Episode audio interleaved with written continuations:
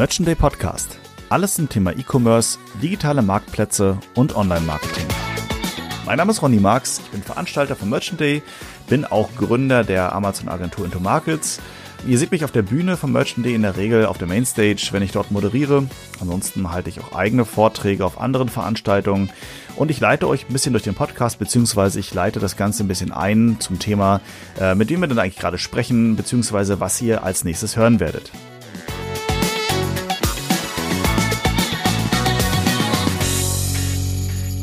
Willkommen zu einer neuen Folge Merchant Day Podcast und heute mal kann man sagen mit einem Special Guest. Special deswegen, ähm, weil ich mich heute ein bisschen wie ein Rookie fühle, habe ich eben gerade im Vorgespräch auch schon mal gesagt.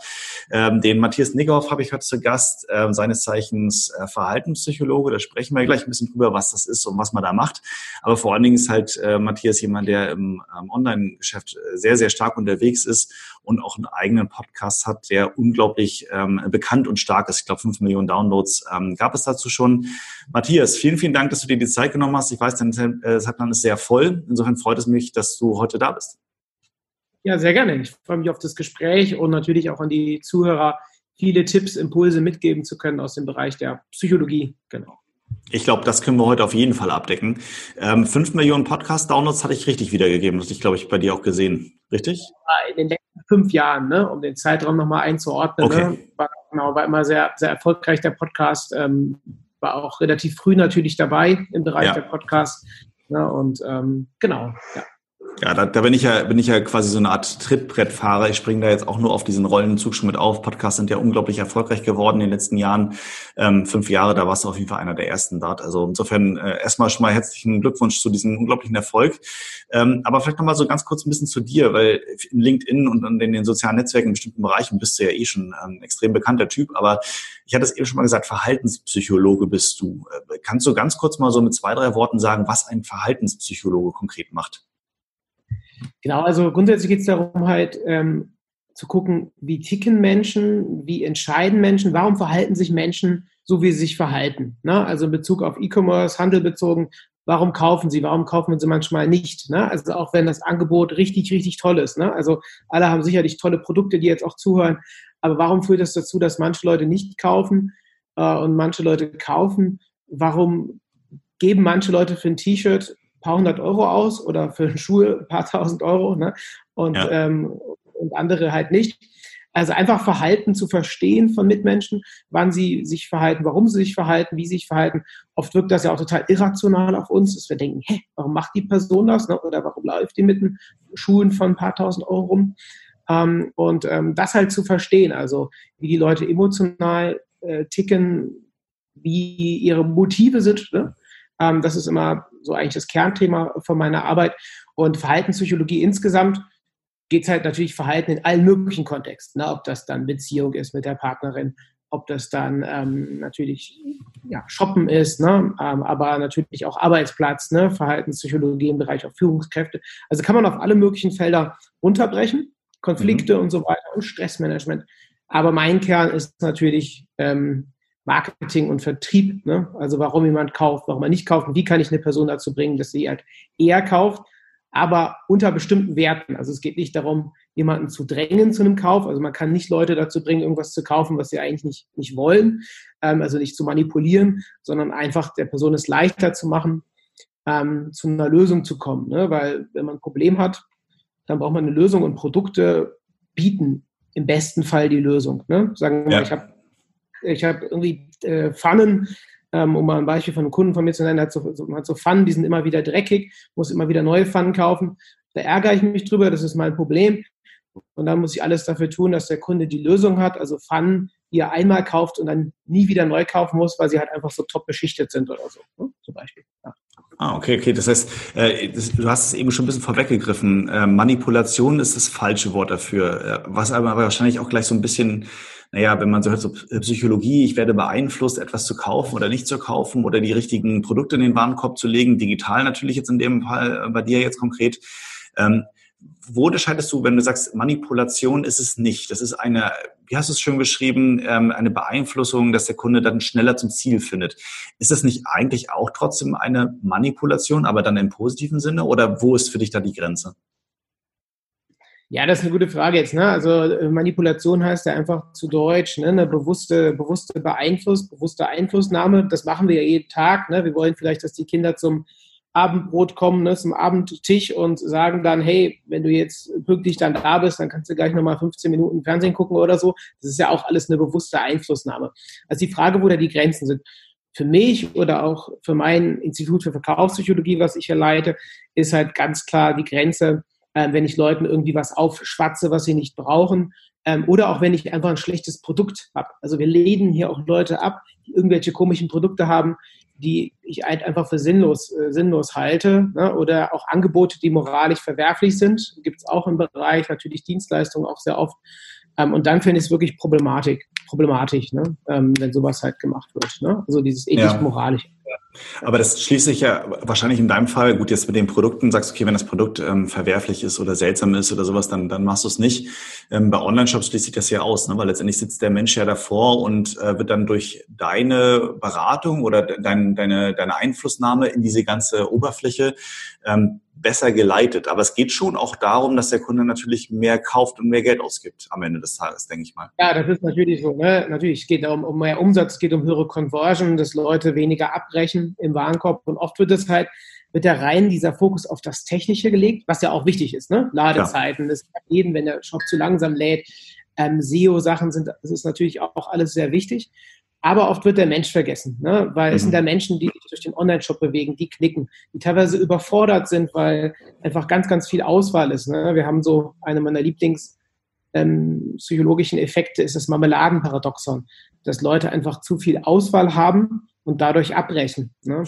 Okay. Und ähm, als meine Kollegen, Therapeuten zum Beispiel als Psychologen, die dann ähm, ja, Menschen auf die Couch legen mit Problemen, ähm, mache ich das halt mit Online-Shops und da gibt es halt schon Online-Shops, die durchaus an Depressionen leiden, äh, weil halt zu wenig Leute kaufen oder Leute in Shops sind. Die werden dann teilweise teuer mit irgendwie Ads eingekauft und dann kaufen die halt nicht. Und ähm, da kann man oft mit kleinen Optimierungen viel machen. Das ist ja nicht so, dass man alles neu machen muss. So, ne?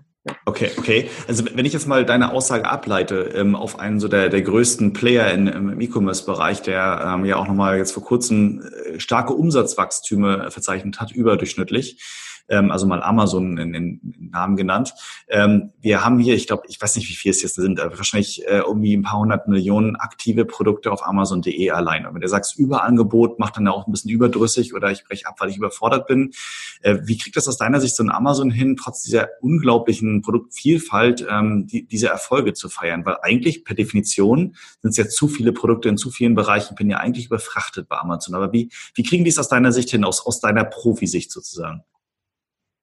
Mhm, was die halt dadurch gut machen, ist natürlich das spezifische Targeting, ne? oder dass ich halt passende Produkte angezeigt bekomme, ähm, die ich mit einer großen Wahrscheinlichkeit brauche oder eher kaufe.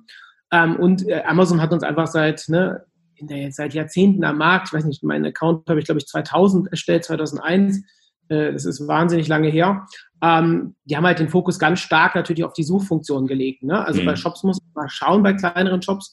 Ich würde auch nie hingehen und als Shop von Amazon oder von anderen großen Shops kopieren weil man immer im Kontext schauen muss, was machen die. Und Amazon hat den Fokus wirklich ganz stark auf die Suche fokussiert, dass ich jetzt weniger stöber, sondern sehr schnell oder die meisten Kunden nutzen einfach direkt die Suchfunktion, ähm, was einfach mit der größte Hebel dort ist. Ne? Also die wenigsten stöbern jetzt in Kategorien. Anders ist es bei kleineren Shops beispielsweise, wenn man jetzt irgendwie Online-Fahrräder verkauft oder so oder Schrauben oder so, ähm, dass die Leute da eher über Kategorien, über Menüs gehen. Ne? Sagen, okay. ich gehe ins Menü und schaue Küchenutensilien und so weiter. Die Suchfunktion spielt da auch eine Rolle, das kommt so ein bisschen auf den Shop dann an. Aber ich denke, das ist ein großer Hebel bei Amazon, ist halt diese Erziehung zur Suchfunktion, ne? dass das einfach im großen Fokus ist. Das ist aber nicht bei allen Jobs so. Ne? Absolut, absolut. Ähm, also das, da, da kann ich äh, das nur aus, aus anderer Perspektive bestätigen, dass die Suche da einen ganz besonderen, ähm, ganz besonderen Stellenwert hat, wie es ja bei Google auch ist. Aber Google ist ja per se erstmal eine Suchmaschine.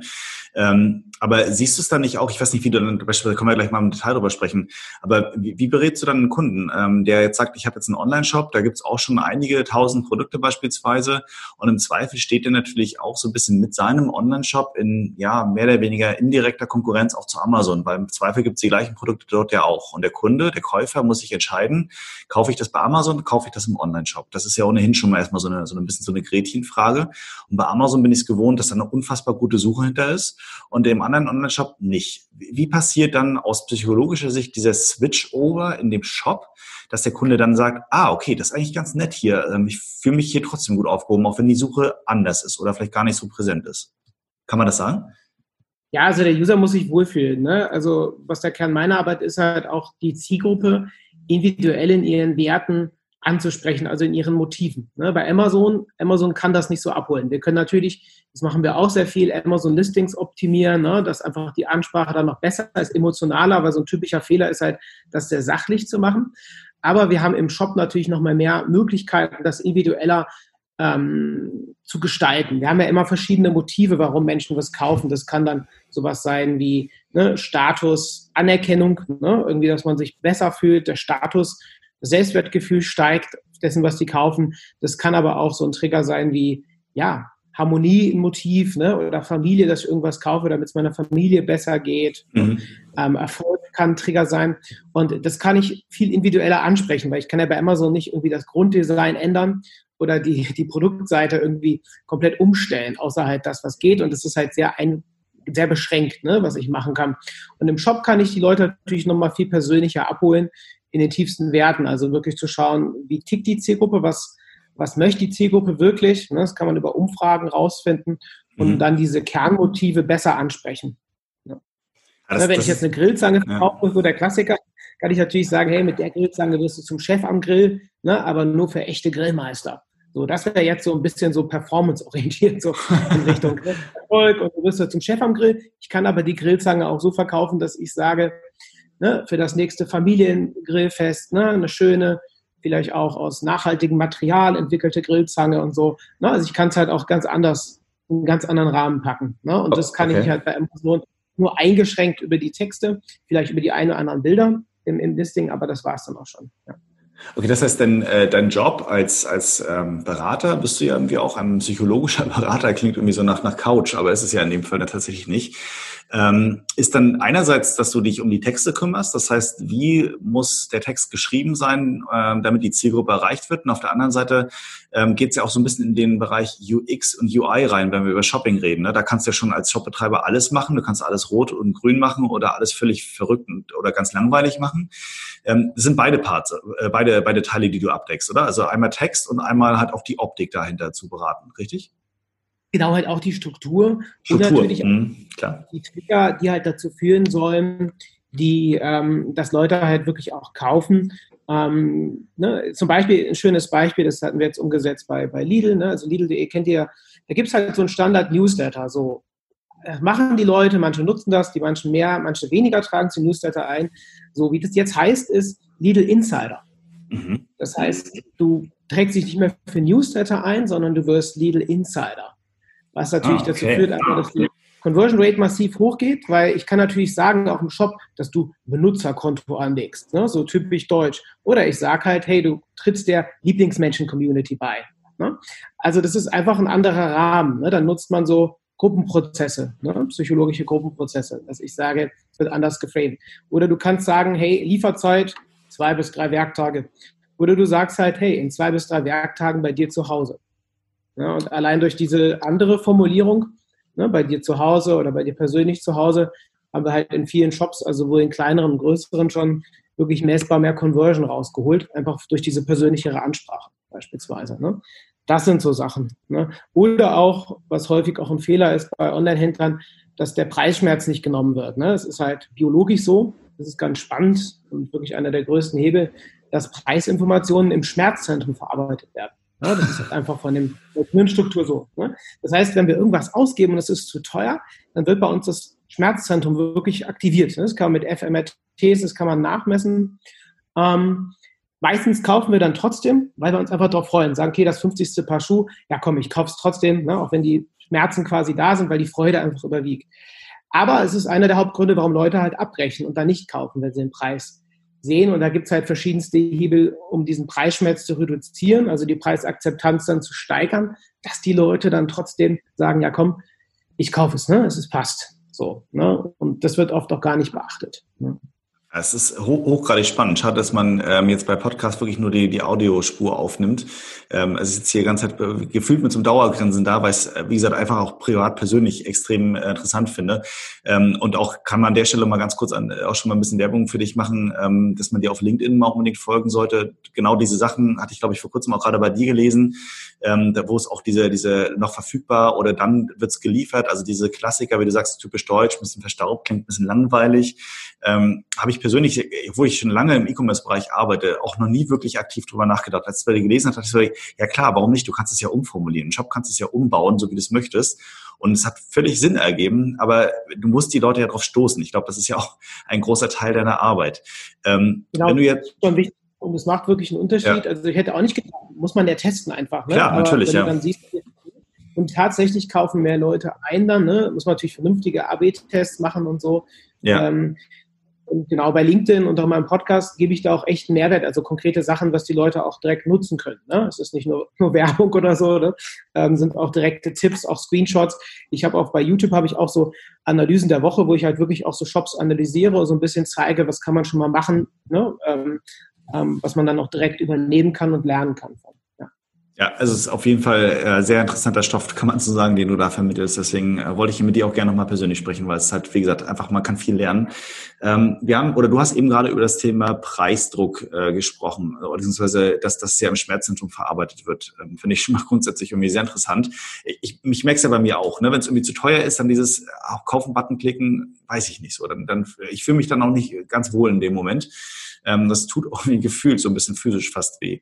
Ähm, hast du da so Best Practice, wo du sagst, okay, wenn jetzt Shopbetreiber zuhören, äh, wie nehme ich denn so einen Preisdruck weg? Ähm, mach den Preis dann ganz klein und möglichst grau oder, oder, oder wie, wie, was sind so deine Top-Tipps, um diesen Preisdruck, ähm, die Schmerzen zu lindern, muss man sozusagen? Mhm. Also der Klassiker ist die, die klassische Ankerheuristik. Ähm, klingt jetzt kompliziert, es geht darum, dass ich vorher eine größere Zahl im Kopf verankere und somit wirkt der Preis dann kleiner. Wenn ich jetzt zum Beispiel sage, ich verkaufe einen Film für 29 Euro, kann ich sagen vorher, dass davor steht, der Film geht 120 Minuten und hm. er kostet 29 Euro. So in deinem Kopf wird die 120 verankert im Gehirn als größere Zahl, als Referenzwert und dadurch wirkt die 29 kleiner. Wenn die 120 dann noch größer geschrieben wird ähm, und die, der Preis dann kleiner, wirkt das als Anker und kann schon mal messbar was reduzieren.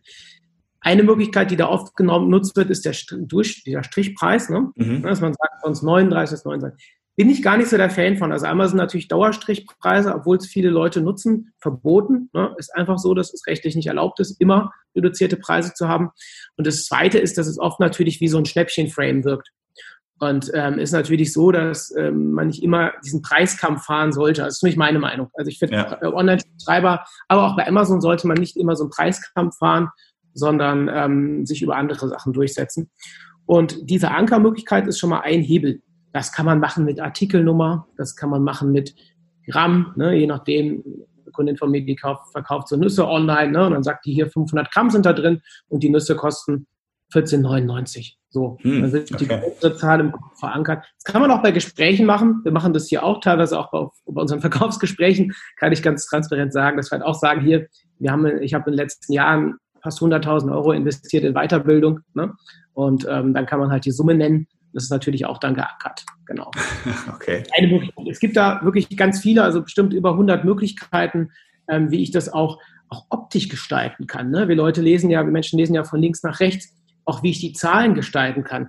Zum Beispiel auch ein ganz typischer Fehler und ein ganz schneller Hack, äh, den die Zuhörer sofort nutzen können, ist das mit diesem Komma 00. Oft werden dann Preise angegeben, zum Beispiel mit 99,00 Euro. Mhm. Mhm. Nur dadurch hast du viel mehr Ziffern. Weißt du, du hast eigentlich hast du nur zwei Ziffern, nur die 99. Aber durch die Komma 00 wirkt unbewusst der Preis nochmal viel, viel größer. Du bist plötzlich bei vier Ziffern. Klar, okay. ist jedem, ist jedem klar, dass ich, dass es 99 Euro sind, egal ob 0,00 dahinter steht oder nicht. Aber es wirkt. Ne? Es hat unbewusst eine Wirkung. Das waren schon mal so zwei, drei ähm, ja, stärkere Hebel, genau. Super, super spannend. Auf Streichpreise wäre ich nicht noch gekommen, aber das hast du ja eben auch schon, ähm, schon ganz gut widerlegt. So, das ist ja, das heißt nicht widerlegt, aber du sagst selber, ich bin kein Fan von, ich persönlich auch nicht. Und es gibt da eine rechtliche Komponente, die man beachten muss. Ähm, völlig, völlig richtig. Insofern ähm, schon mal sehr gut, dass du da auch so direkt und offen bist. Mit dem Komma 00 habe ich persönlich noch nie nachgedacht. Ähm, aber ja, stimmt. Du hast mehr Zahlen. Das mit dem Anker. Cooler, cooler Tipp auf jeden Fall an der Stelle schon mal. Ähm, was hältst du von, wenn wir über das Thema Preise sprechen, von krummen Preisen? Das heißt ja immer auch wieder, wenn man zum Beispiel, wir reden ja vielleicht, und das hast du ja auch in deinen Beratungen sicherlich jetzt nicht nur die äh, normalen, Anführungszeichen, Online-Shops, vielleicht berätst du ja auch den einen oder anderen Dienstleister, wie wir es auch sind als Agentur. Wir schreiben dann einen Preis für eine Dienstleistung drauf ähm, und das könnten dann beispielsweise 1990 Euro sein oder 1894,31 Euro. Ich habe oft gehört, dass so krumme Zahlen glaubwürdiger wirken. Ist das wirklich so? Hm, das kommt drauf an. Also ich würde sagen, in so einem Premium-Segment, also wirklich bei hohen Zahlen, ähm, empfehle ich immer mit glatten Preisen zu arbeiten. So arbeiten wir auch, ne? dass wir sagen, so und so viel 1000 Euro und fertig, wirklich als glatte Preis. Das siehst du auch in einem ja, Premium-Restaurant, wirst du auch immer nur gerade Zahlen sehen und nicht Komma so und was. Ne? Ja. Das Ding ist, bei den Kommazahlen und so wirkt das natürlich, als wenn man das genau ausgerechnet hätte. Ne? So was genau zusammenkommt und so weiter ne? und dadurch halt äh, ja, prägnanter wirkt. Aber psychologisch, also preispsychologisch, würde ich unbedingt die glatten Sachen empfehlen. Ne? Ob das dann 1999 oder einfach, wir würden sagen, direkt 2000 Euro mhm. und, und, und fertig. Ne? Also auch gar nicht mit der neuen arbeiten, was natürlich auch eine Möglichkeit ist, in dem niedrigeren Preissegment, aber in den Tausender-Segmenten, ähm, wenn es um eine Premium-Dienstleistung auch geht, ähm, würde ich eher glatte Zahlen empfehlen. Ne? So 2.000, 3.000 Euro, aber jetzt nicht noch mit Komma oder so. Okay. Ich hatte es vor allem auch in dem, Entschuldigung, ja, ich wollte dich nicht unterbrechen, gerne, ja. Und was halt mega wichtig ist, das gilt aber auch für Shops, der Hauptgrund, also wenn man Studien anschaut, warum Leute abbrechen im Shop, ist halt, dass irgendwelche Kosten dazu kommen, mit denen ich nicht gerechnet habe. Ne, sagen wir, du kaufst irgendwas, sagen wir eine SEO-Optimierung für den Shop, irgendwie 2000 Euro, so, und dann plötzlich kommen ja 500 Euro haben wir noch dazu. Und übrigens, das kommt noch dazu. Im Shop genauso. Du kaufst was, dann plötzlich denkst du, okay, du musst noch das, das Kabel dazu kaufen und das auch noch. Und hast dann plötzlich mehr Kosten, als du vorher dachtest. Und das ist wirklich einer der Hauptabbruchgründe. Irgendwelche Kosten kommen noch dazu, mit denen ich vorher nicht gerechnet habe. Da muss man wirklich aufpassen. Ne? Bei Versandkosten ist es nicht ganz so schlimm. Ne? Aber wenn irgendwas noch anderes dazu kommt, sowohl bei Dienstleistungen als auch bei Shops, ist nicht so gut. Okay, ja, also es, genau, kann ich kann ich bestätigen an der Stelle auch, was ich auch so ein bisschen als Kunde ja auch ein bisschen wahrnehme. Ähm, das mit den krummen Zahlen hatte ich zum Beispiel jetzt auch in dem Kontext gehört, wenn es Statistiken sind. Ne? Also 80 Prozent der Nutzer ähm, äh, kaufen gerne online ein. Ähm, dass es dann glaubwürdiger zum Beispiel wird, man sagt 79,8 äh, Prozent der Nutzer kaufen online ein. Dann, dann wirkt es irgendwie glaubwürdiger. Ich, ich finde es, ich nehme es zumindest so ja, wahr auch persönlich. Genau. Genau, den, den Hebel gibt es. Das bezieht sich aber dann ähm, weniger auf, auf Preise, ja, sondern natürlich okay. auf Preise. Ja, definitiv. Wenn ich sage 81,5, dann wirkt das so irgendwie direkt daraus zitiert. Wissenschaftlicher, und so weiter, ne? Genau. Ja, genau, irgendwie wissenschaftlicher. Ne? Aber auch da muss man natürlich mal gucken, was dann wirklich dahinter steckt ähm, bei den Zahlen. Da gibt es ja auch viele, viele Sachen, die dann doch nicht so sauber sind. Gerade bei AB-Tests. Die meisten machen ja auch gar keine richtigen, vernünftigen AB-Tests. Ähm, also wo es einfach zufällige Zusammenhänge gibt, ähm, aber nicht überzufällige. Ne? Also wird ja. auch nicht so sauber getestet, habe ich irgendwie 30 Leute und dann wird geguckt, ah, ähm, irgendwie 17 Leute haben den Button eher geklickt, weil die Buttonfarbe grün ist, dann nehmen wir grün. Äh, das ist natürlich nicht immer der Fall. Ja. Buttonfarbe sprichst ein weiteres Thema an, ähm, was mir so automatisch irgendwie in den Kopf schießt und wahrscheinlich viele andere Händler auch, die jetzt sagen, ja, okay, Preis verstanden, aber meine Preise, meine Preise, im Zweifel ähm, nehme ich vielleicht ein bisschen was mit. Aber Buttonfarbe, da haben sich ja irgendwie die letzten Jahre auch ähm, Leute regelrecht drüber ähm, ausgelassen, was dann jetzt so psychologisch die richtige Farbe ist und ob eher grün, weil irgendwie das so Safety signalisiert oder doch ein bisschen orange Richtung mehr Call to Action. Amazon macht es ja auch vor mit, äh, mit, mit der eigenen Buttons, die ja auch so Richtung Gelb-Orange gehen. Ähm, selber habe ich sogar in meiner E-Commerce-Zeit ähm, auch als Shopbetreiber mit eher grünlichen und bläulichen Tönen auch ähm, ganz gute Erfahrungen gemacht. Ähm, was ist da so deine Best Practice? Ist das generell eine Farbe, wo man sagen würde, okay, ist abhängig von einem Land oder tatsächlich auch wieder auf die Zielgruppe runtergebrochen, sprich Männer, Frauen, junge, alt an? Wo, wo was, was, was würdest du da zum Besten geben? Also hier, ich orientiere mich da ganz klar an der, an der Zielgruppe. Ne? Ob es jetzt eher eine Zielgruppe ist, die, sagen wir, etwas sanfter, harmoniebedürftiger unterwegs ist, ne? Ähm, das Ding ist halt einfach, dass viele halt aus Amerika ähm, Marketing kopieren, irgendwie übersetzen und sich wundern, dass es halt nicht funktioniert, weil es oft viel zu aggressiv ist ne? und viel zu pushy. Mhm. Und so geht es halt auch oft mit den, den Farbkombinationen. Ne? Also grün als eher sanftere Zielgruppe, man würde jetzt Kleidung für Kinder online verkaufen ne? oder irgendwie sanfte, sanfte irgendwie nette Geschenke oder so. Ähm, dann kann man es halt zum Beispiel grün machen, so als Signalfarbe ist alles in Ordnung, ne? wie bei der Ampel auch. Ne? Ampel ist mhm. auf grün, kann es Farb signalisiert farbpsychologisch Positivität, Harmonie. Das würde ich aber nicht bei einem Shop machen, wo du mal, Kettensägen verkaufst, ne? Oder äh, die Grillzange für, für, den Grillmeister oder so. Ne? Äh, da würde ich dann eher auf so eine Ener höhere Energiefarbe wie zum Beispiel Rot setzen, ne? die einfach mhm. sagt, hier zack, Rot als mit die stärkste Signalfarbe, die wir haben.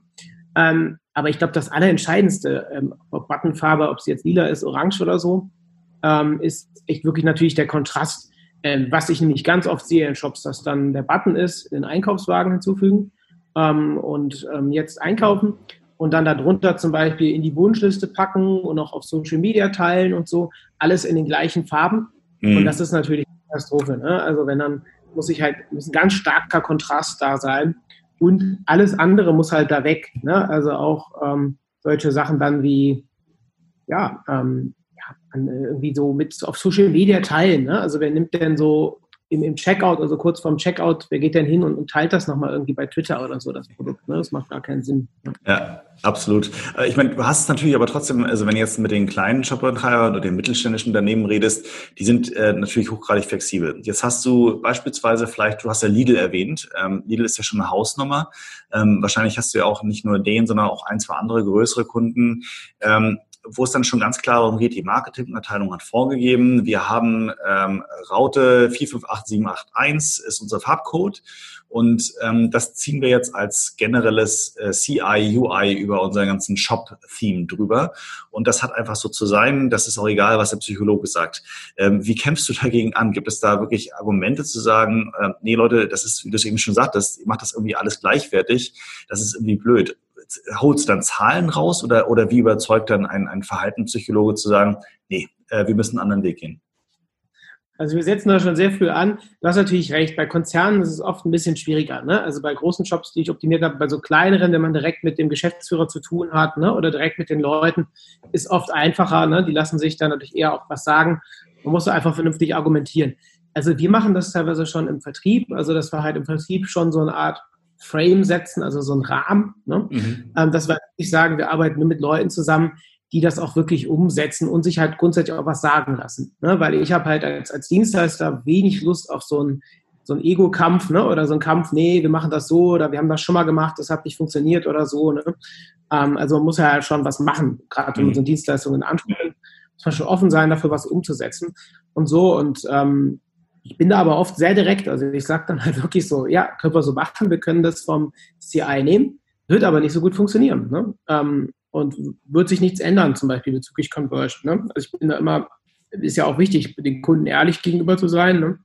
und zu sagen, ja, können wir so machen, wird nicht funktionieren. Ne? Ähm, genau, also Absolut. so handle ich das. Ne? Entweder die Leute ähm, lassen sich dann nochmal umstimmen, natürlich kann man auch Zahlen nennen und so weiter. Ähm, bei so größeren Sachen kann man natürlich auch mal super testen ne? und dann das darüber belegen. Ne? Ich habe es aber ganz oft, dass irgendwie auch Leute dann so ein, hier auf dem Schreibtisch kriege ich dann irgendwie Shops, die dann für nicht, 60, 70.000 Euro entwickelt worden sind. Die sehen dann Hammer aus mit tollen Sachen und niemand kauft da drin. Ne? Weil einfach grob Fehler drin sind. Das kennst du ja wahrscheinlich auch. Ne? Das ist Wahnsinn, was da teilweise los ist. Ja. Okay, okay. Ja, ich meine, das ist ja Farbgebung auf Buttons und so weiter, ist ja das eine, Preisdarstellung ist das andere, aber es ist ja auch so ein, ähm, was ich so aus, ich bin ja eigentlich Designer, ich habe das mal zumindest vor vielen Jahren studiert, ähm, was man so auch nennt, äh, Look and Feel des Shops muss ja dann irgendwie zur Zielgruppe passen. Ne? Du hast ja vorhin gesagt, so ähm, bei den einen ist es ein bisschen sanfter und bei dem anderen muss es ein bisschen mehr diese, finde ich spannend, habe ich jetzt auch gelernt, Energiefarbe reingehen. Ähm, es hängt ja alles nachher am, am, Ende an der oder schon am Anfang an der Zielgruppe. Also zu sagen, ähm, das ist meine Zielgruppe und auf das optimiere ich das jetzt. Dann ist es ja eigentlich fast egal, ob es eine Plattenfarbe ist oder nachher ein Produkttitel bei Amazon. Ähm, das kannst, ist halt wirklich das, ja, sorry. Ja. Nee, ja, alles, alles, alles gut. Du sollst zu Wort kommen. Ähm, ja, aber ich wollte noch die Frage stellen. Wie, wie, wie definiert man aus deiner Sicht die am besten eine Zielgruppe? Na klar, jeder würde sagen, ich verkaufe eine Kettensäge. Äh, wer ist meine Zielgruppe? Männer. So, ist das schon eine Zielgruppe mhm. oder würdest du sagen, ist noch ein bisschen unscharf? Mhm. Nee, genau, das wollte ich auch gerade sagen. Ist, ähm, also ich denke, dass das Herzstück der Arbeit von Optimierung, äh, Farben hin und äh, schön gute Wörter und so, ist aber wirklich die Anspruch, Anspr Ansprache der gezielten Zielgruppe und dass ich überhaupt eine festlege. Ne? Also mein Lieblingssatz ist da auch immer, auch bei Kunden, es kommt drauf an. Ne? Ähm, und äh, was man, was man, wie die Zielgruppe halt tickt in dem Fall. Ja. Also eine Möglichkeit, also ich gehe gar nicht über so typisch so Personas, dass man sagt, irgendwie der Heinz, Mitte 40, äh, hat Hobbys als Fußball hat er als Hobby und so weiter. Da bin ich nicht so der Fan von, weil ich finde, das schränkt äh, ein, sondern ich gehe halt ganz stark über Werte und Motive. Ne? Was ist einem ähm, wichtig dabei? Ne? Ähm, was ist das? Ne? Was ist das Ding? Nehmen wir nochmal die Pfannen oder so, dass man da halt auch überlegt, ne, warum kaufen die Leute die Pfannen? Und wenn man natürlich schon Kunden hat, gehe ich gerne vor, dass ich die Kunden eine Umfrage mache. Ne? Und diese Umfrage an die Kunden mit einem Persönlichkeitsprofiling verbinde. Ne? Also da bereite ich quasi dieses Neuroprofiling vor, was ich entwickelt habe. Also man die Leute wirklich in ihren tiefsten Werten und auch Persönlichkeitseigenschaften anspreche und überzeugen möchte. Und da geht es halt dann um Sachen wie zum Beispiel die typische Frage, warum hast du gekauft? Ne? Und da gibt es so Vorgaben. Ähm, bei dem, bei dem Pfannenbeispiel jetzt haben wir es so gemacht, dass die halt einfach eine Möglichkeit hatten, ja, die Qualität der Pfannen ist sehr, sehr gut, ich muss die nur einmal kaufen und habe dann immer eine Top-Qualität. Dann gab es Leute, die gesagt haben, hier Top-Service und wir werden nett behandelt, das sind nette Leute. Dann irgendwie hat jemand gesagt, keine schmutzigen Pfannen mehr beim Fest. Ne? Also ich muss mich nicht mehr schämen vor den Gästen zu Hause, wenn die die Pfannen sehen. Und dadurch haben wir halt diese Trigger festgelegt ne? und gemerkt, irgendwie 80 Prozent haben gesagt Qualität und dadurch wurde dann alles darauf ausgerichtet. Ne? Das ist eine Möglichkeit, also die Zielgruppe zu fragen, was denen wichtig ist von den Werten, wie die so ticken. Ähm, das andere ist natürlich einfach, das selbst festzulegen und zu gucken, wo ist das höchste Potenzial. Ne? Gehen wir mal weg von dem, von dem, ähm, von den Shops ähm, in Richtung Zahnarzt-Marketing. da habe ich letztens einen Kunden unterstützt, ein ganz anderes Feld, aber die Trigger verkaufspsychologisch ähnlich oder gleich. Ne, da kann man natürlich auch einen Trigger machen, ähm, hab keine Angst mehr beim Zahnarzt ne, und dass du halt angstfrei da bist. Oder halt über so einen Träger Ästhetik, ne? Zu gehen, halt ähm, schöne Zähne, dass du strahlst, wieder lächeln kannst, ohne dass du dich schämst und so.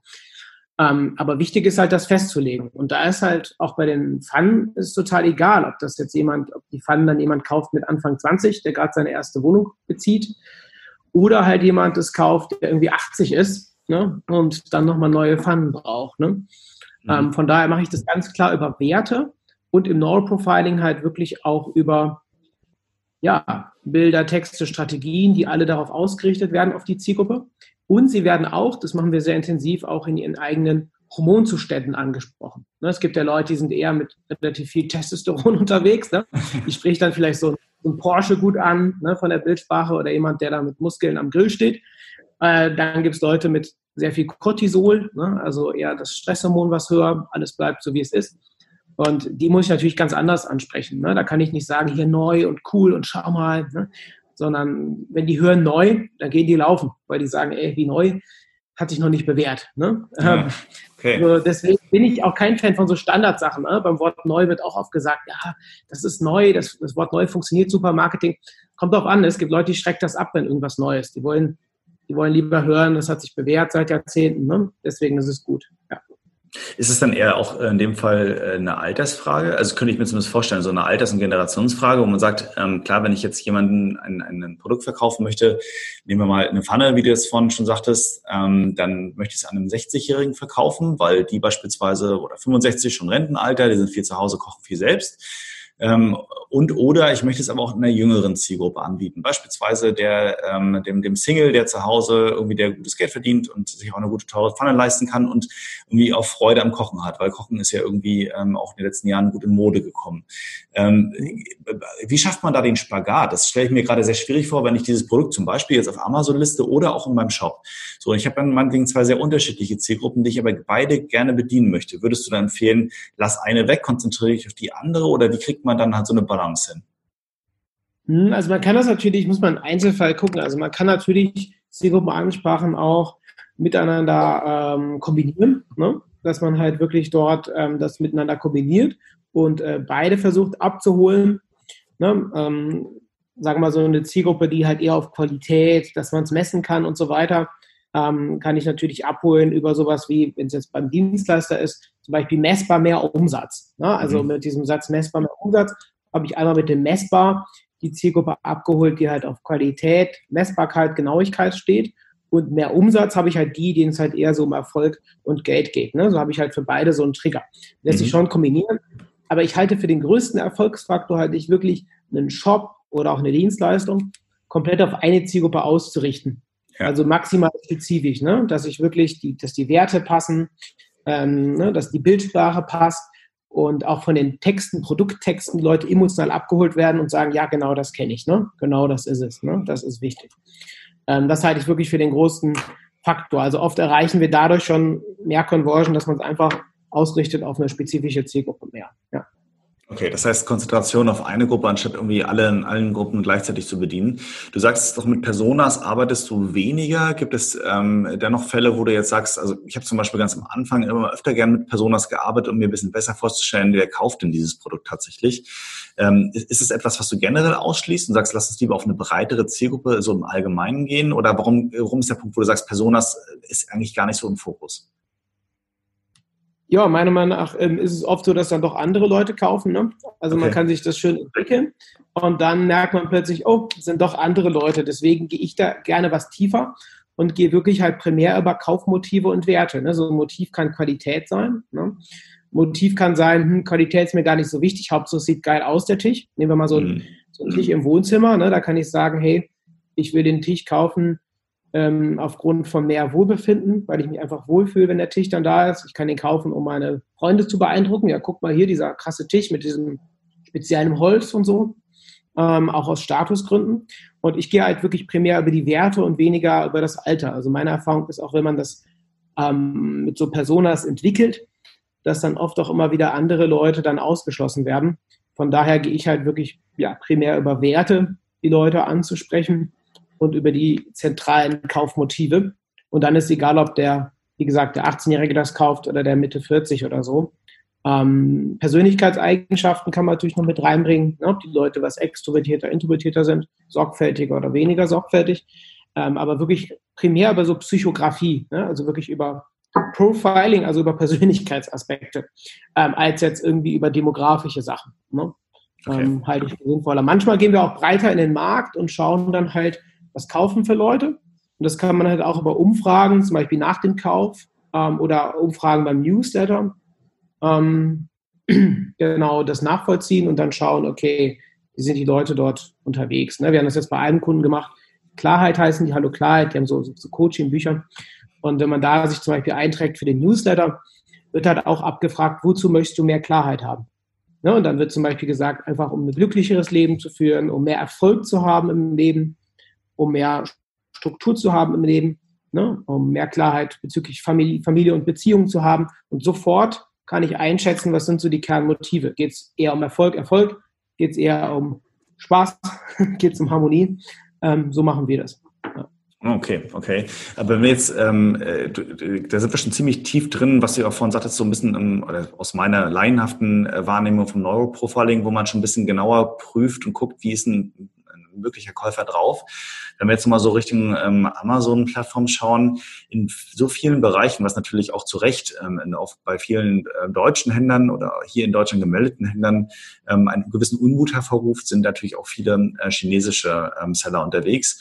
Und wenn man sich dann dort die Listings anguckt, das habe ich immer gerne auch mal in meinen Vorträgen so als Beispiel mit drin, das ist äh, grauenhaft, weil teilweise maschinell übersetzt und wirklich völlig falsch. Ähm, die Bilder zeigen oftmals dann chinesische Gesichter, ähm, obwohl natürlich dann gerade in Deutschland das wirklich ein bisschen befremdlich wirkt, ohne da rassistisch werden zu wollen. Aber ähm, ich sehe natürlich gerne eher als, als, als hier Europäer eher europäisch aussehende Leute, weil ich mich damit identifiziere, würde ich jetzt wiederum als Laienpsychologe dann sagen. Und dennoch ist es so, dass diese Produkte, das kann man ja auch durchaus messbar machen auf Amazon, auch wenn Amazon das nicht gerne sieht oder gerne, gerne äh, nach draußen zugibt. Aber man kann schon halbwegs messbar machen, dass diese Produkte sich von den chinesischen äh, Sellern, die so viele Fehler, zumindest rein psychologisch machen, dennoch sehr, sehr gut verkaufen, auch im Vergleich zu großen bekannten Marken. Warum ist das so aus deiner psychologischen Profisicht nochmal? Mhm, mhm. Ja, es kommt natürlich sehr auf die Produkte an. Ne? Also wenn wir jetzt in einem hochemotionalen Bereich sind, also emotionale Produkte, ähm, dann ist natürlich auch wichtig, also verkaufspsychologisch können wir dann am meisten rausholen sicherlich, ne? also als wenn wir jetzt eine Schraube verkaufen, ne? können ja. wir natürlich bei anderen Produkten, gerade so Geschenke oder so, ähm, Nahrungsergänzungsmittel haben wir, ich glaube, wir haben wir mit die größten Shops, äh, sämtliche große Shops in Europa ähm, optimiert. Da kann man nochmal mehr rausholen. Aber, ähm, und ich glaube, das ist bei vielen Bereichen, wenn das Produkte, Produkt sehr, nennt man das, linear, also relativ austauschbar ist, mhm. ähm, dass es dann nicht mehr so relevant ist. Ne? Also, dass die Leute relativ schnell gucken, ah, das und das ist das Produkt. Prima, die kennen das aus anderen Bereichen, haben dann schon Vertrauen, weil sie halt einfach wissen, was sie da jetzt kaufen und dann wird halt auch weniger gelesen oder auch auf die Bilder geachtet. Ne? Kann auch sein, das kann ich jetzt nicht so sagen, dass die Chinesen im Bereich des Preiskampfes nochmal Vorteile haben, sicherlich. Ne? Äh, wenn sie teilweise ja auch, man hört ja immer wieder auch in Richtung Umsatzsteuer, dass da irgendwie was, was mit abgezogen wird oder die das mit einkassieren, ähm, weiß ich jetzt nicht genau aber dass die sicherlich im Preiskampf einen Vorteil haben. Aber bei allgemeineren Produkten, die halt relativ gleich sind oder ähnlich sind, ist es dann gar nicht so schlimm, weil Leute einfach sehen, naja, das brauche ich, aber prima, das ist das Produkt, kaufe ich. Und denen gar nicht groß auffällt, dass vielleicht sehr viele Fehler drin sind. Also typische Produkte, wo Impulskäufer halt drauf reinfallen oder so typische Produkte auch für Impulskäufer. Genau, da besonders. Okay. Hat das aus deiner Sicht auch was äh, damit zu tun, ähm, dass, dass wir, also so würde ich es jetzt auch wieder aus meiner Brille ähm, äh, betrachten, schon einen starken Unterschied sehen, auch wenn der gleiche Nutzer sicherlich bei einem Shop einkaufen, also bei einem äh, externen, äh, unabhängigen Online-Shop einkaufen würde und oder bei Amazon, dass ich einfach bei Amazon anders kaufe, Dinge und Produkte anders wahrnehme und bewerte, als ich die, die, das gleiche Produkt zu einem gleichen Preis in einem ähm, unabhängigen Online-Shop wahrnehme? Oder spielt das aus deiner Sicht keine Rolle? Doch, definitiv eine ganz große Rolle. Ne? Ich habe immer wieder Kunden, die wollen dann einfach sagen, ja, wir sparen uns jetzt die Zeit und das Geld und kopieren einfach das Produktlisting von, von Amazon, also die, die Texte, einfach in den Online-Shop rein. Und das funktioniert halt selten. Ne? Ich sage immer selten, weil das gibt ist immer nur von Wahrscheinlichkeiten wir sprechen. Ne? Es gibt sicherlich auch der andere Zuhörer, der sagt, jo, das funktioniert bei uns super. Ähm, ne? Aber in den meisten Fällen muss man das auf jeden Fall anpassen, ne? also auf den Shop. Weil ähm, der Unterschied ist auch bei Amazon, die gehen halt sehr sehr schnell vom Bewusstseinszustand, sehr schnell mit einer Kaufintention rein. Also wenn ich auf Amazon gehe, dann ist mir klar, ich kaufe jetzt irgendwas oder will was kaufen. Shop hat natürlich auch diesen Frame. Ne? Also bei Shop natürlich auch, ich gehe in den Shop und will dann was kaufen, aber oft ist es dann doch eher dieses Stöbern noch und die Leute ja, müssen erstmal gucken, müssen Vertrauen aufbauen, wir den Shop noch nicht kennen. Ne? Und ähm, das ist einfach die Ansprache anders. Ne? Also bei Amazon, finde ich, kann man nochmal direkt da auch vorgehen ne? und den Fokus wirklich dann auf das Kaufen legen und nicht noch auf ganz viele Hintergrundinformationen oder so. Ne? Das heißt, die, die Conversion wahrscheinlich äh, nochmal ein kleines bisschen abgekürzter als bei einem Online-Shop, oder? Ja, genau, ne, weil wir einfach, wir kennen Amazon, wissen, was wir bekommen und wir bestellen dann äh, blind drauf los, gerade bei emotionalen Produkten, ähm, gerade bei Produkten, die nicht so erklärungsbedürftig sind. Ne, das kann ich, finde ich, in einem Shop nochmal anders anders handeln, ne? vielleicht sogar mit, ob das ein Chat ist dann oder, oder anderen Sachen. Ne? Und dann kommt es natürlich nochmal an B2C oder B2B-Shop. Ne? Also B2B-Shop wo ich auch nochmal ganz anders vorgehen äh, von der Ansprache her. Und halt auch, was im Vordergrund steht. Ne? Das kann ich auch im Shop auch nochmal mehr fokussieren. Ähm, weil zum Beispiel auch sowas wie Made in Germany, für manche Leute ist es relevant, ne? für manche Zielgruppen, dass sie sagen, ach, Made in Germany, super. Und da gibt es aber auch Produkte oder auch Zielgruppen, wo das gar nicht so relevant ist. Die sagen, mir ist egal, wo das herkommt. Ne? Ich finde das mhm. Produkt geil und will es haben. Ne? Ja, du sprichst, genau, das ist auch ein wichtiger Punkt. Ähm, ist auch so ein bisschen meine, meine, meinetwegen wahrscheinlich so ein bisschen Old-Fashioned-Wahrnehmung. Siegel, Siegel sind in Deutschland, so Siegel, Label, ähm, unglaublich wichtig. Man sieht das ja auch in Online-Shops ganz häufig. Da sind dann so äh, Trusted-Siegel und Google Certified und hast du nicht gesehen, das ist ja, ähm, hast du teilweise eine ganze Batterie an, an kleinen, runden, eckigen irgendwas Siegeln, die so ein bisschen Vertrauen und Sicherheit irgendwie vorgaukeln sollen oder vielleicht auch USPs, die keine sind oder sowas, äh, nach vorne stellen. Ähm, wie siehst du das? Wie bewertest du das Thema Label und Siegel bei Shops, aber auch bei Bildern bei Amazon? Wie, wie ist das aus deiner Wahrnehmung? Ist halt immer nur das Rationale. Also wir Menschen kaufen ja emotional und entscheiden emotional. Ne? Also ne, wir haben halt ein, im limbischen System wird die Entscheidung getroffen, also im Emotionszentrum des Gehirns. Und wir entscheiden emotional aufgrund von bestimmten Werten, ne, aufgrund von bestimmten Nieten, Bedürfnissen, was wir haben. Da fangen wir aber an, die Kaufentscheidung zu rationalisieren. Oder sagen wir, wir sehen was im Shop und sagen, war cool. Ne? Ähm, die Grillzange sieht toll aus. ich will auch zum Chef am Grill sein. Das ist super. Und dann suchen wir natürlich nach Begründungen für den Kauf. Und dann sehen wir zum Beispiel, ah, TÜV-Siegel, ah, made in Germany. Und damit rechtfertigen wir uns den Kauf. Na, wenn ich dann sage, hier, boah, geile Schuhe, die will ich kaufen und so weiter, finde ich toll. Ne? Und dann sehe ich nochmal, ah ja, ist auch irgendwie echtes Leder und ist geprüfte Qualität und so weiter und so. Mhm. Dann denke ich mir, okay, das passt dann. Ne? Ne, zum Beispiel auch jetzt bei mir, da wird ja auch keiner sagen, ja, jemand kauft eine Shop-Optimierung oder lässt sich Texte entwickeln oder Strategien, weil ich ein Psychologe bin, studiert habe, Master habe oder so. Ne?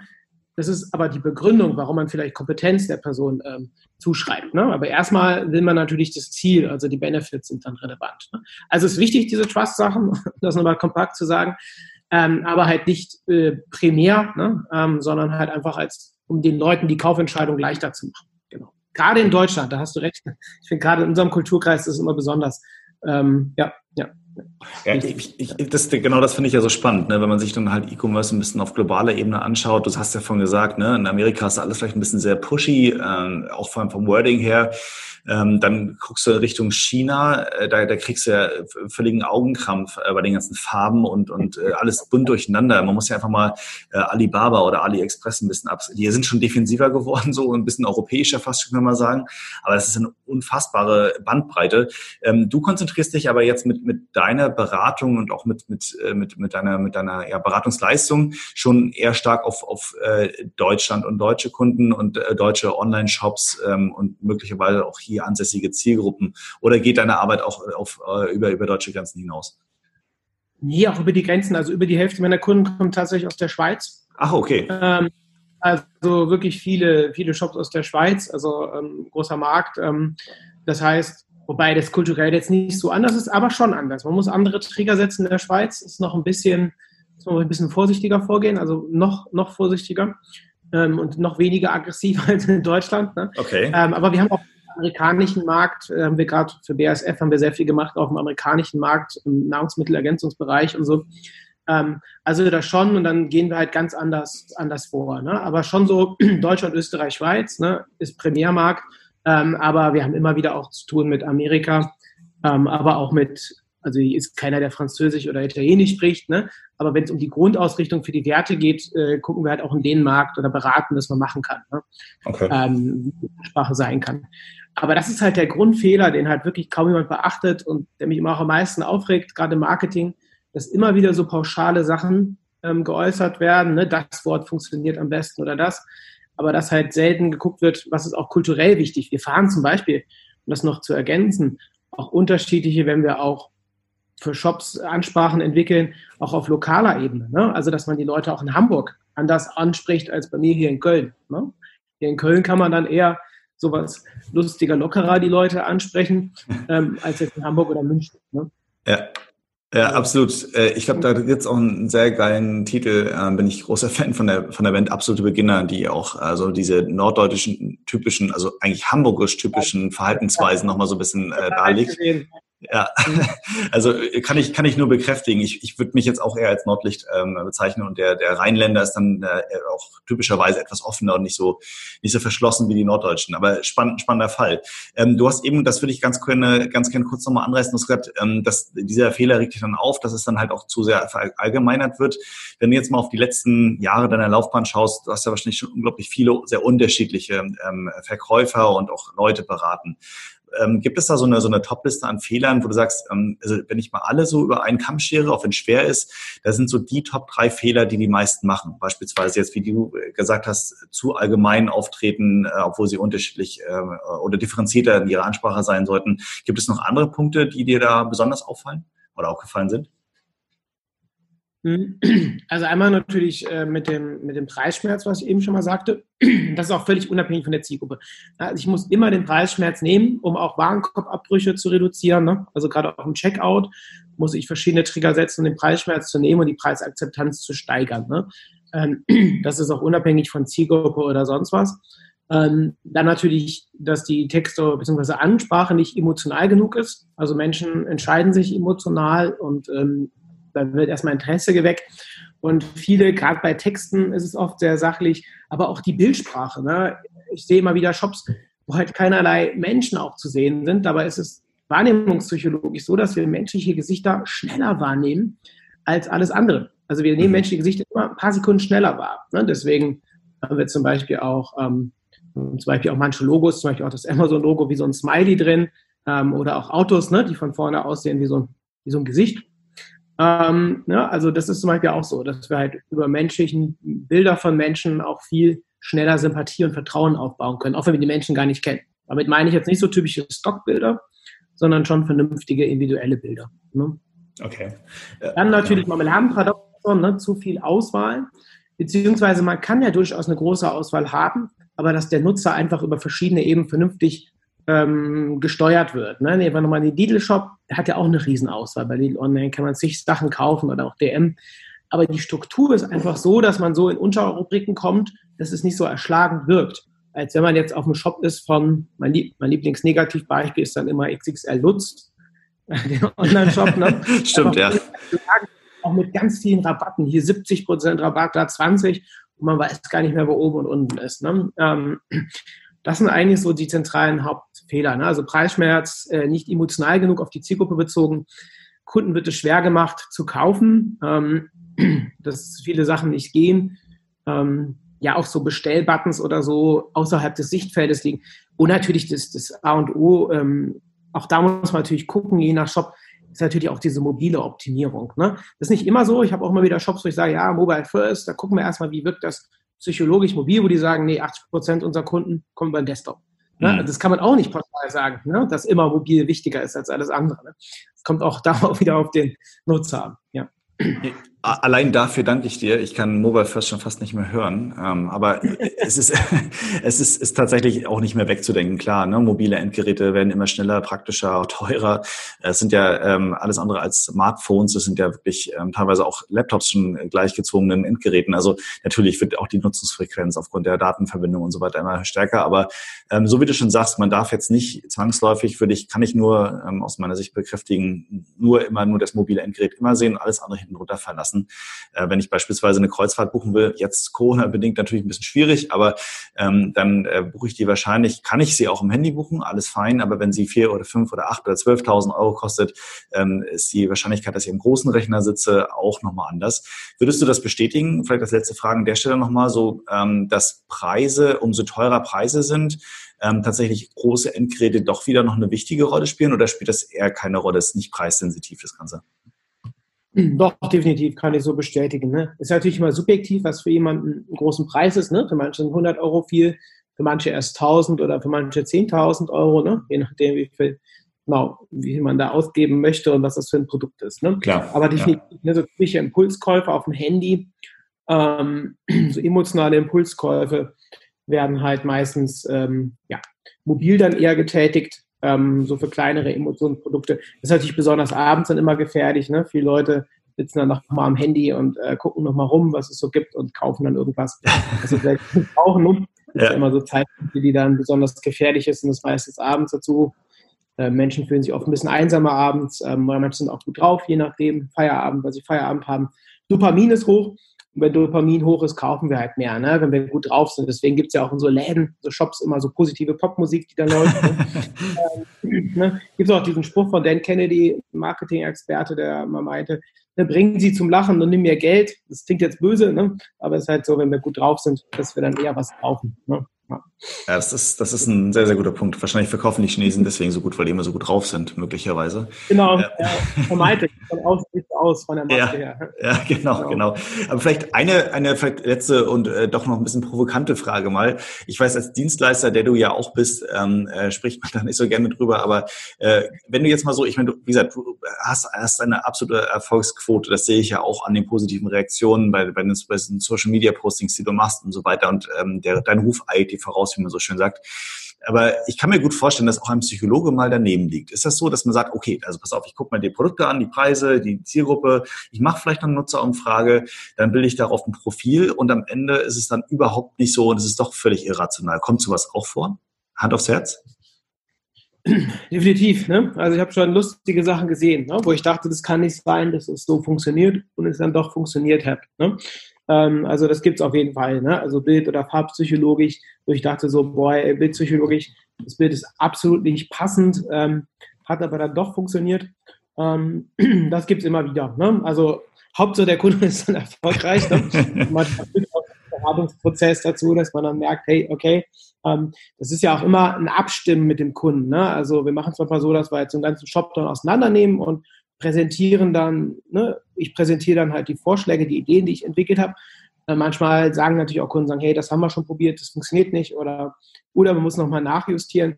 Das ist ganz normal. Ne? Und den Fehler, den ich am Anfang gemacht habe, vor ein paar Jahren, ähm, immer wieder ne, ähm, gemacht hatte, war, dass einfach zu wenig in den Produkten auch drin war. Ne? Also ich bin oft selber auch Kunde bei meinen Kunden, dass ich auch Sachen bestelle. Und das machen wir jetzt hier intensiv. Ne? Also wir haben extra auch eine Mitarbeiterin hier, ähm, die halt sich intensiv mit den Kundenprodukten erstmal auseinandersetzt. Ne? Ähm, ja, es ist natürlich so, für die meisten Trigger und für die Optimierungen muss man nicht unbedingt so viel wissen, wie das funktioniert vom Produkt, aber es ist schon ein Vorteil. Ne? Also bei den Texten sowieso, ne? wenn man da noch mehr, mehr drin ist. Ähm, macht auf jeden Fall Sinn. Ja. also, okay, also ja, ist, ich, ich denke, am Ende ähm, ist das menschliche Gehirn noch ziemlich komplex und äh, trotz aller Erfahrungen einige Menschen sind einfach von Natur aus irrational. Die lassen sich auch mhm. vorher manchmal schwer vorhersagen. Ähm, also ich, ich könnte, glaube ich, noch bestimmt mindestens eine Stunde weiterreden, ähm, aber ich glaube, auch dein Terminplan ist einigermaßen voll, den will ich nicht überstrapazieren. Äh, ähm, ich, ich danke dir, Matthias, äh, an der Stelle schon mal äh, herzlichen Dank für, für, deine, für deine Offenheit. Ich glaube, ähm, ich selber habe mir paar, gerade eben ein paar Notizen gemacht, da kann ich gleich hier und da nochmal was anpassen. Äh, super spannendes Interview, viele, viele äh, Fakten, die du heute geliefert hast. Ähm, an der Stelle kann ich auch nochmal ein bisschen Werbung für deinen Podcast machen, ähm, weil da geht es ja ganz viel und genau diese Themen ähm, sollte man sich auf jeden Fall mal ähm, anhören. Wir werden auch zu dem, äh, zu dem Podcast hier heute nochmal deine Website ähm, verlinken, deine Kontaktdaten, weil ich glaube, du bist echt ein äh, absoluter Experte in dem Feld und äh, vielleicht findest du ja auch noch für den einen oder Neukunden ein Zeitfenster, wo man mal sprechen kann. Ähm, also auf dem Wege nochmal, Matthias, vielen, vielen Dank. Ähm, bevor ich dich äh, wieder ins, äh, in, in deinem psychologischen Nirvana äh, ähm, ähm, entlassen darf, ähm, ich mache mit allen Podcast-Gästen am Ende mal so, so eine kleine Entweder-Oder-Geschichte, ähm, wo man mal spontan reagiert und dann einfach mal so ein bisschen die Antworten später mal vergleichen kann. Äh, das würde ich gerne auch mit dir ganz kurz zum Schluss machen. Das geht auch ganz schnell und schmerzlos. Ähm, ich sage dir immer jetzt zwei Begriffe oder zwei, zwei Situationen und ähm, du entscheidest dich möglichst schnell für eine. Das müsstest du als Psychologe ja gut hinkriegen, oder? Mal gucken. okay, fangen wir an. Wir machen es dir einfach am Anfang. Ähm, Ladenbummel oder Online-Shopping? Äh, Ladenbummel. Tatsächlich, hätte ich anders gedacht, aber gut. Mein, ähm, äh, mein Hauptargument für, darf ich dazu was sagen? Oder gerne, ja, mach, mach, klar. Mein Hauptargument, also gerade speziell auf, auf Bücher, also äh, Ladenbummeln ähm, in so großen Geschäften stresst mich meistens, habe ich keine Lust. Ich habe es jetzt beantwortet, gerade in Bezug auf Bücher, weil ich entdecke dann oft Bücher in einem Buchladen, die ich bei Amazon nie entdeckt hätte, zum Beispiel, ne? oder in einem Online-Shop. Okay, okay, das ist spannend. Das ist sehr spannend. Äh, ich hätte jetzt gedacht, du als absoluter E-Commerce-Profi-Psychologe gehst nur noch online shoppen. Aber gut, so lernt man auch dazu. Falsche Zielgruppe wieder erkannt für mich, ähm, weiß ich Bescheid. Ähm, nächste Frage, TV oder Netflix? Netflix. Auch das hätte ich fast jetzt vermutet. Ähm, Mensch oder Maschine? Äh, Mensch. Okay, weltbekannt oder Underdog? Underdog. Wirklich, okay. Und letzte Frage, Geld oder Liebe? Liebe.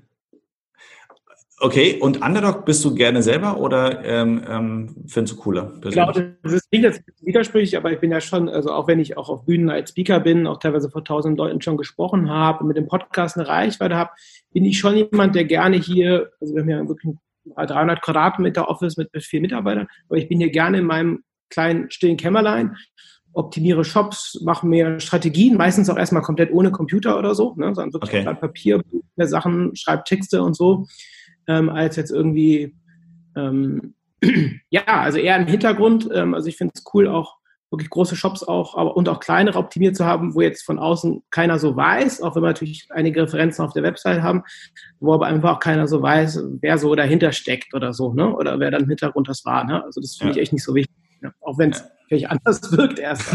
Ja. absolut, absolut. Äh, da bist du ja eher schon fast noch eine Rampensau. Du hast es eben gerade gut gesagt. Damit, glaube ich, können wir das ganze Interview ähm, dann auch schließen. Äh, du stehst gerne auf der Bühne. Ich hoffe mal, dass äh, die Gesamtsituation das wieder zulässt, dass wir vielleicht im nächsten Jahr spätestens auch wieder ähm, Konferenzen und, und Kongresse besuchen können. Ähm, und ich würde mich unglaublich freuen, dich dann auch mal auf einer Merchant-Bühne ähm, ähm, präsentieren zu dürfen und sehen zu dürfen. Live in Action, in Farbe sozusagen. Der Negerhoff vorne mal ganz live. Würde mich unglaublich freuen. Ähm, bis dahin, Matthias, ich wünsche dir sehr, sehr viel ähm, Erfolg weiterhin auf deinem Weg. Das ist, glaube ich, vorgezeichnet. Und natürlich gerade in der heutigen Zeit viel Gesundheit. Und äh, nochmal vielen, vielen Dank, dass du da warst. Ja, danke. Dir auch.